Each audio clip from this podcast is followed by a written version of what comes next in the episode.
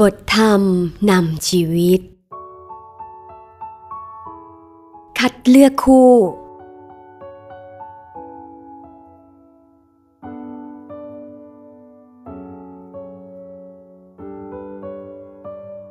เป็นสามีหรือภรรยาจัดว่าเป็นเพื่อนหรือมิตรที่สำคัญถ้าได้คู่ครองดีก็ชื่อว่ามีกัลยาณมิตรถ้าได้คู่ครองที่ไม่ดีก็ชื่อว่ามีปาปมิตรคู่ครองที่เป็นกัลยาณมิตรจะทำให้สุขกายสบายใจทำให้เก็บรักษาทรัพย์สมบัติต่างๆไว้ได้ส่วนคู่ครองที่เป็นปาปมิตรจะทำให้เดือดเนื้อร้อนใจทำให้ทรัพย์สมบัติต้องอันตรธานไปตามลำดับดังนั้นท่านจึงแนะนำให้ฉลาดรู้ในการหากัลยาณมิตรมาเป็นเพื่อนจากบทเทศนาทิฏฐธรรมสุขกถา ยี่สิบสอง พฤศจิกายน พุทธศักราช สองพันห้าร้อยสี่สิบ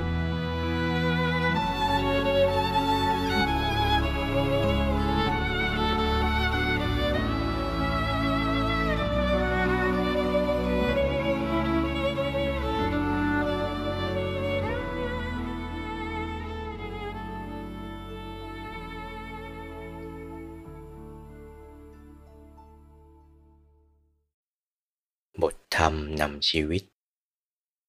ผู้ทำลายโลกหากจะกล่าวใ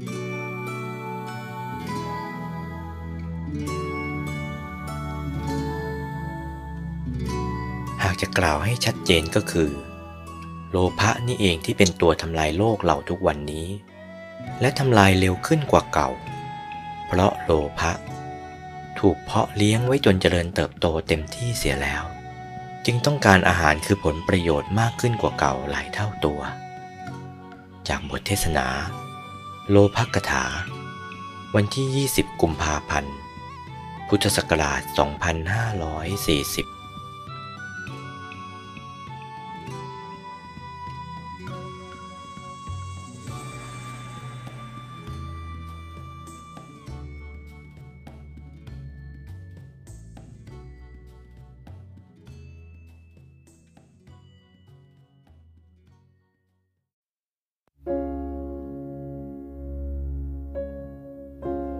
บทธรรม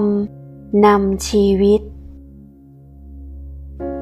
ฝันที่ไม่เป็นจริง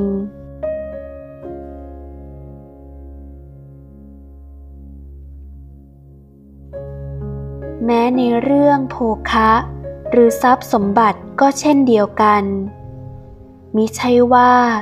จะเกิดขึ้นแก่ทุกคนที่ปรารถนาต้องการไม่เพราะคนเราทุกคน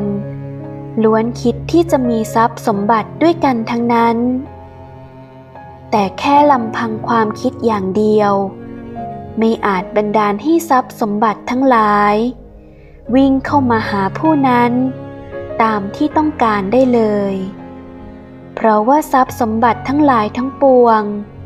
ไม่อาจสำเร็จขึ้นมาได้เพราะความคิด